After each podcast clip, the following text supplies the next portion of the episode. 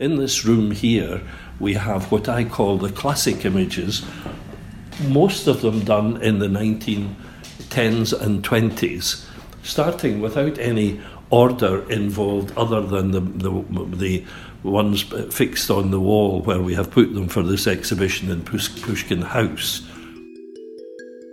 You may have spotted the poster showing a boy with rabbit for dinner when walking past Bloomsbury Way. It offers only a glimpse, however, into what can be found on display inside Pushkin House. A flawless collection of photographs by Margaret Watkins depicting life in Moscow and Leningrad as she witnessed it in her 1933 visit.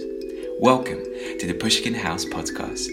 Today we're in conversation with Joe Mulholland, the proprietor of the Hidden Lane Gallery in Glasgow and keeper of the Margaret Watkins Archive.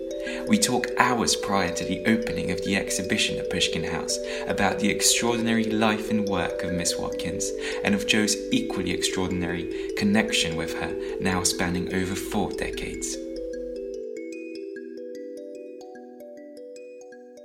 I, I was born in uh, outside Glasgow in Scotland in 1940.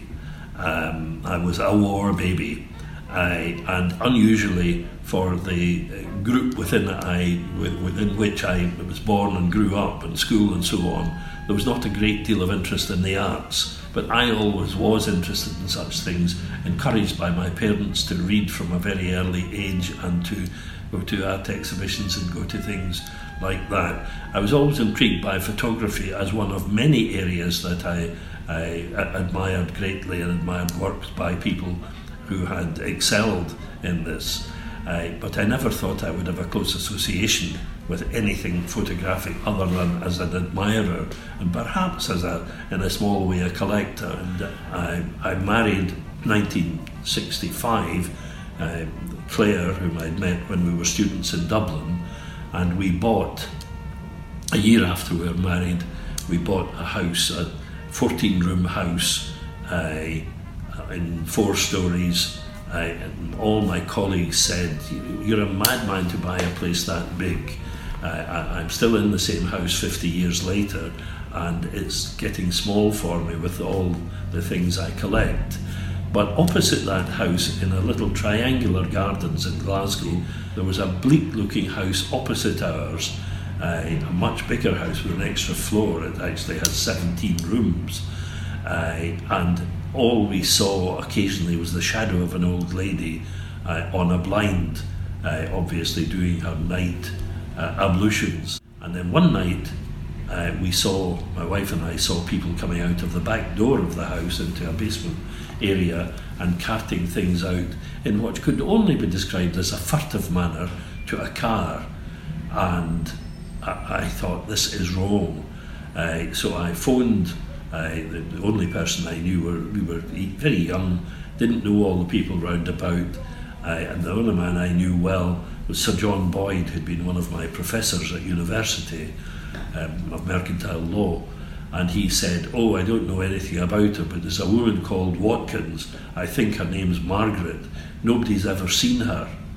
Um, so I then looked up the telephone book, and there it was Margaret Watkins or Miss M. Watkins.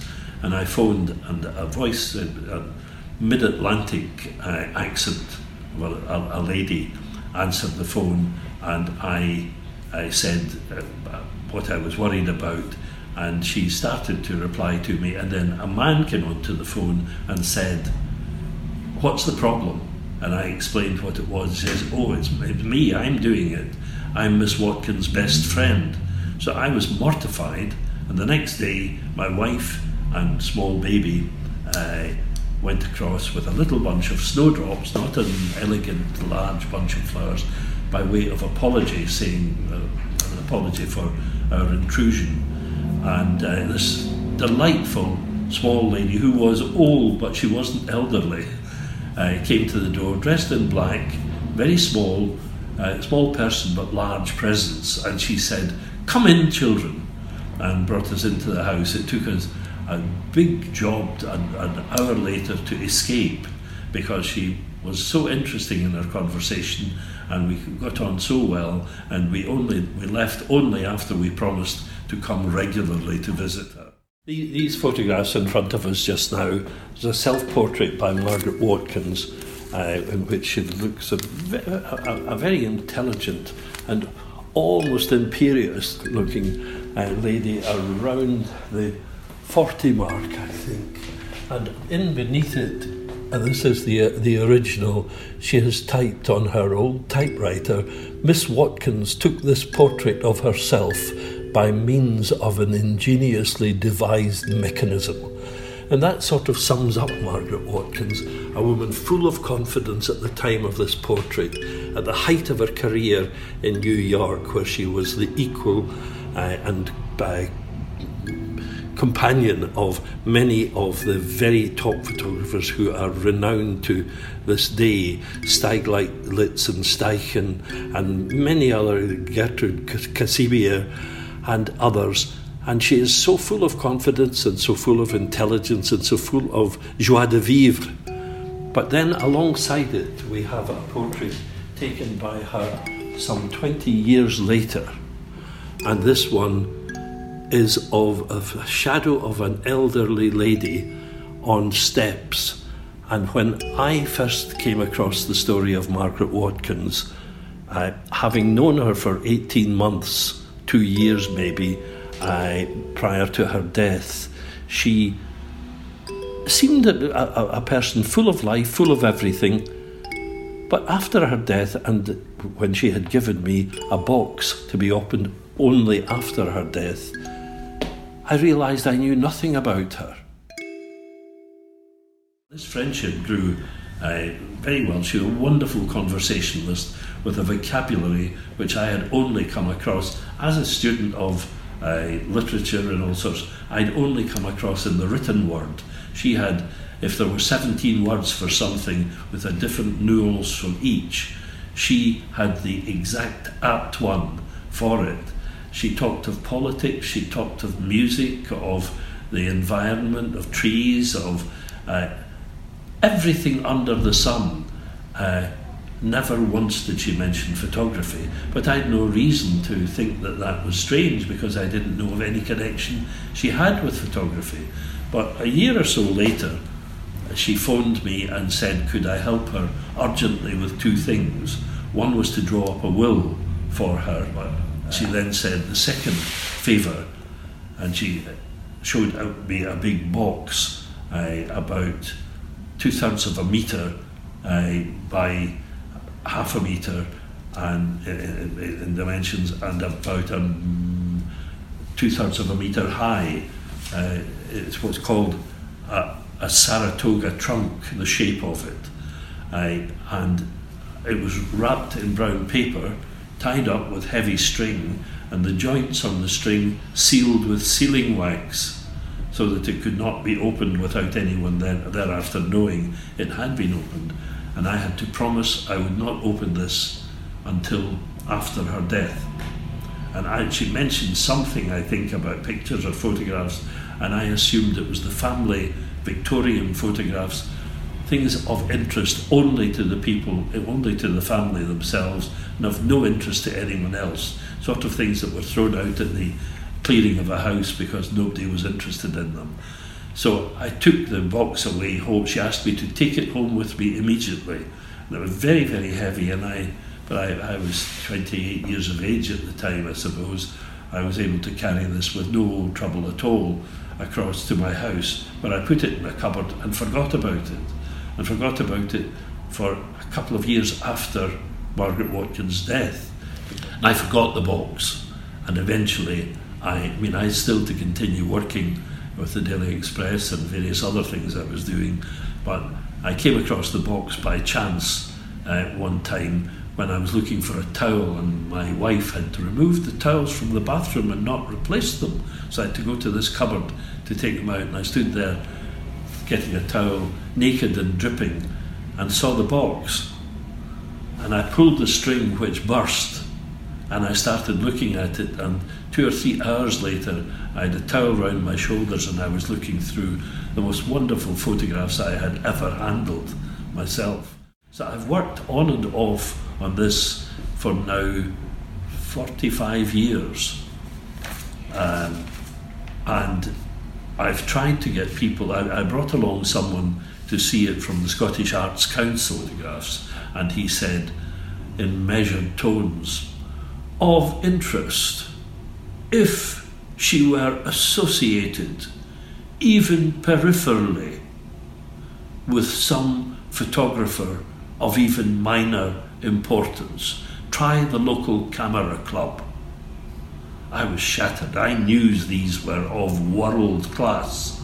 So, by chance, some years later, I met a man called Dale Stultz in uh, the bar at Heathrow, and I was waiting for a plane to go to Glasgow, and he was on a start of a trip back to America. It turned out that he had just left Christie's in New York, where he was the photographic expert, and he'd left there to join a, a gallery in New York called Light Gallery, which became the foremost gallery for pictorial art, possibly in the world at that time, under Dale Stultz. So uh, we had one or two drinks in the bar, and then one or two more, and then several more, and we both missed our planes.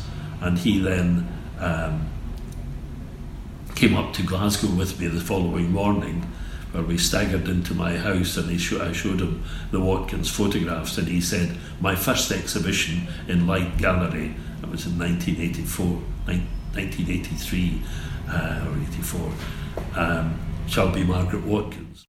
At the, that very first um, exhibition in New York, the man in charge of photography at the National Gallery of Canada, who was absolutely I sold on the idea of Margaret Watkins as a great artist, he said we must have an exhibition in the National Gallery of Canada. It took 28 years to get it in the National Gallery, and that was five years ago. They, we had this wonderful exhibition for which they also produced a, a marvellous catalogue come almost definitive book on Margaret Watkins' work.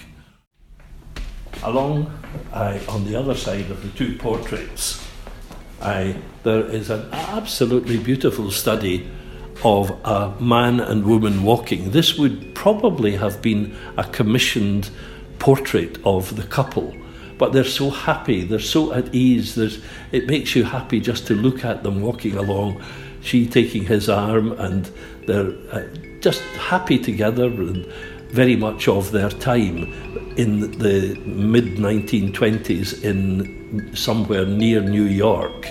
Below it is one of my favourite pictures. Uh, it's simply described as the wharf, but a design in angles. She used uh, angles in everything in her composition, and she would work this out that the various angles in this would form a cohesive whole that would give you great satisfaction just to look at it. It's difficult to say why you have that satisfaction. It's simply of a rowing boat beside a wooden uh, jetty, uh, a fairly crude one, probably on a lake. It's certainly not on something like the Hudson River in New York.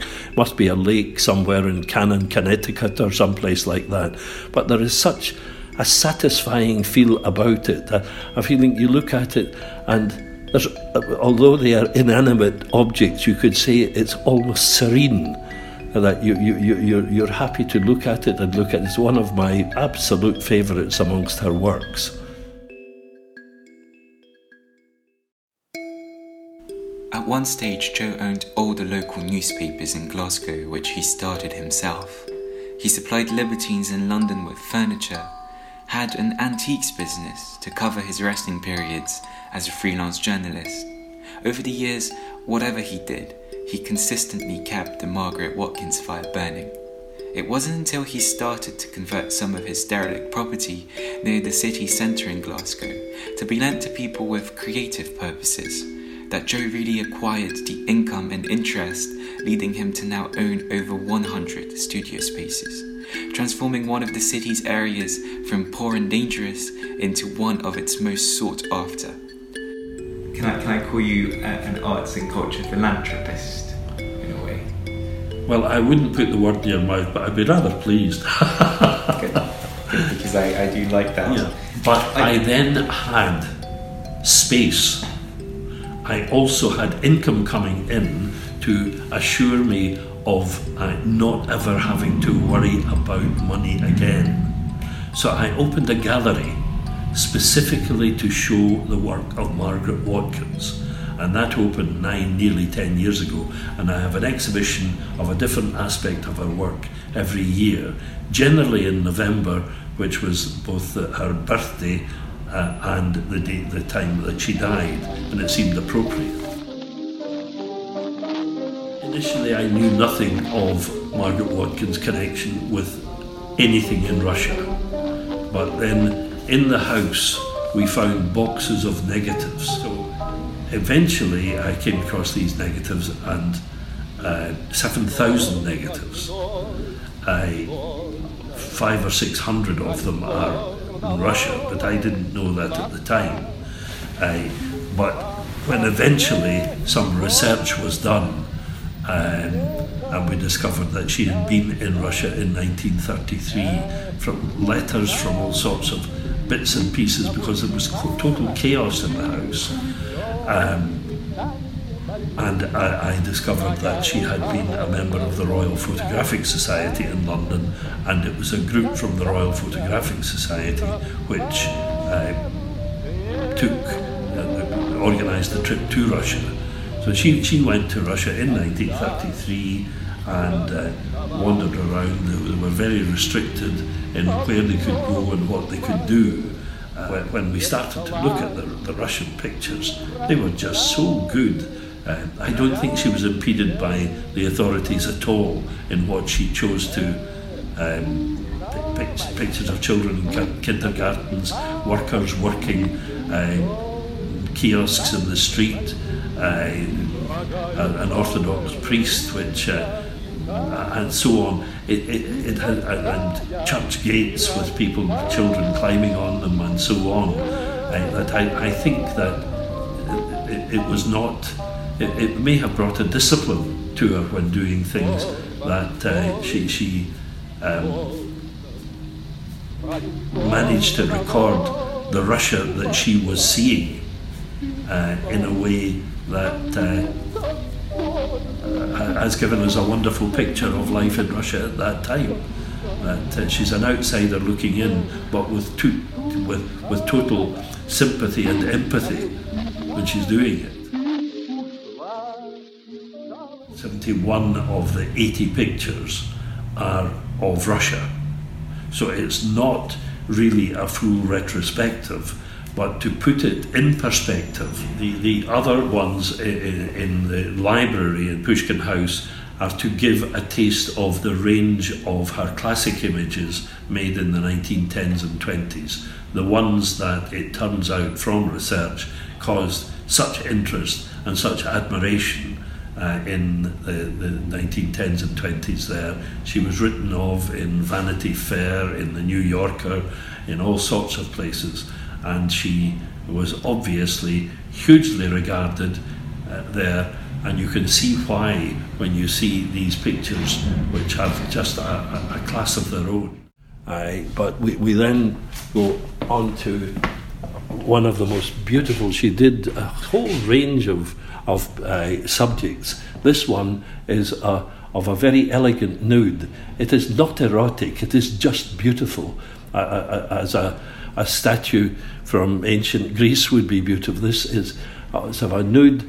You only see her from the back, and her hand is up on top of a fourfold screen, um, oriental screen, uh, and it is simple and beautiful, but it is also it's one of the, the, the, most elegant compositions I've ever come across. At the exhibition in the National Gallery of Canada, the blue, the, the nude part of this, the figure part of this picture, into a piece 20 feet high, which was on the wall outside the National Gallery of Canada in Ottawa. I, I saying standing 20 feet high, and my children who were there my children, by the way, are in their 40s, but some uh, television person asked, What do you think of that? And uh, my son said, Well, considering that throughout my childhood it's hung on a wall and it was about eight inches or ten inches high, it's amazing to see it drawn up to be three times a person's height or four times. But it, again, it's one of the most elegant compositions I, I, I have ever come across. So, I mean, the, the, the sad thing is that her last 40 years of her life were waiting to go back to New York. When she died eh, alone in the 17 room house in Glasgow in 1969, she had her bags still packed to come back to New York. Five years before her death, she was unable to pay on a continuing basis the insurance for her belongings in storage in New York, and they were all disposed of. Uh, probably hundreds more photographs and all sorts of things, negatives, um, photographic plates, but there is enough left, a huge amount left. I'm actually quite grateful that these things weren't found because 45 years of my life has been a substantial part of that has been taken up with Margaret Watkins and I try occasionally to have a life of my own but if there had been more stuff I may of course have just said there was too much and given up but she's now established as a, a major name in photography and a growing name. I, I hope that this is going this exhibition at Pushkin House is going to introduce Margaret Watkins to a, a new public in London and that in the next two months, because the, the, exhibition is on until February, that they will come here and discover this. Uh, and want to know more about it. And there's a possibility, I don't know whether Pushkin will consider this, of having an exhibition of other aspects of our work here, even if it doesn't have the Russian connection. But I hope that this is going to open another new field uh, of interest uh, to, to the, the, the potential public for Margaret Watkins. And I'm very, very happy to have it here in these absolutely elegant and beautiful surroundings. It does, the surroundings do the pictures credit, and the pictures do the surroundings credit too. In speaking with Joe, I felt his immense sense of duty towards Margaret Watkins. To witness this extraordinary collection, visit Pushkin House and see Margaret Watkins, Leningrad and Moscow 1933 for yourselves. The exhibition closes on the 9th of February 2018. I'm Boromir Totev, and you've been listening to the Pushkin House podcast.